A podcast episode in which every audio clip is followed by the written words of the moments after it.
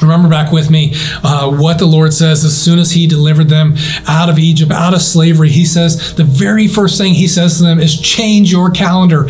You have been going, you have been living by this rhythm under slavery for 430 years. Now I am rescuing you. I am going to be your God. And the first thing that I want you to do is change your calendar. This is going to be your new rhythm. I know that at this point, at this point, at this point in in uh, a year, you have all of these things that you've been living under, but I want you to change your rhythm. Get out of that habit, get out of that routine. I want to be the Lord your God, and this is how I want you to live.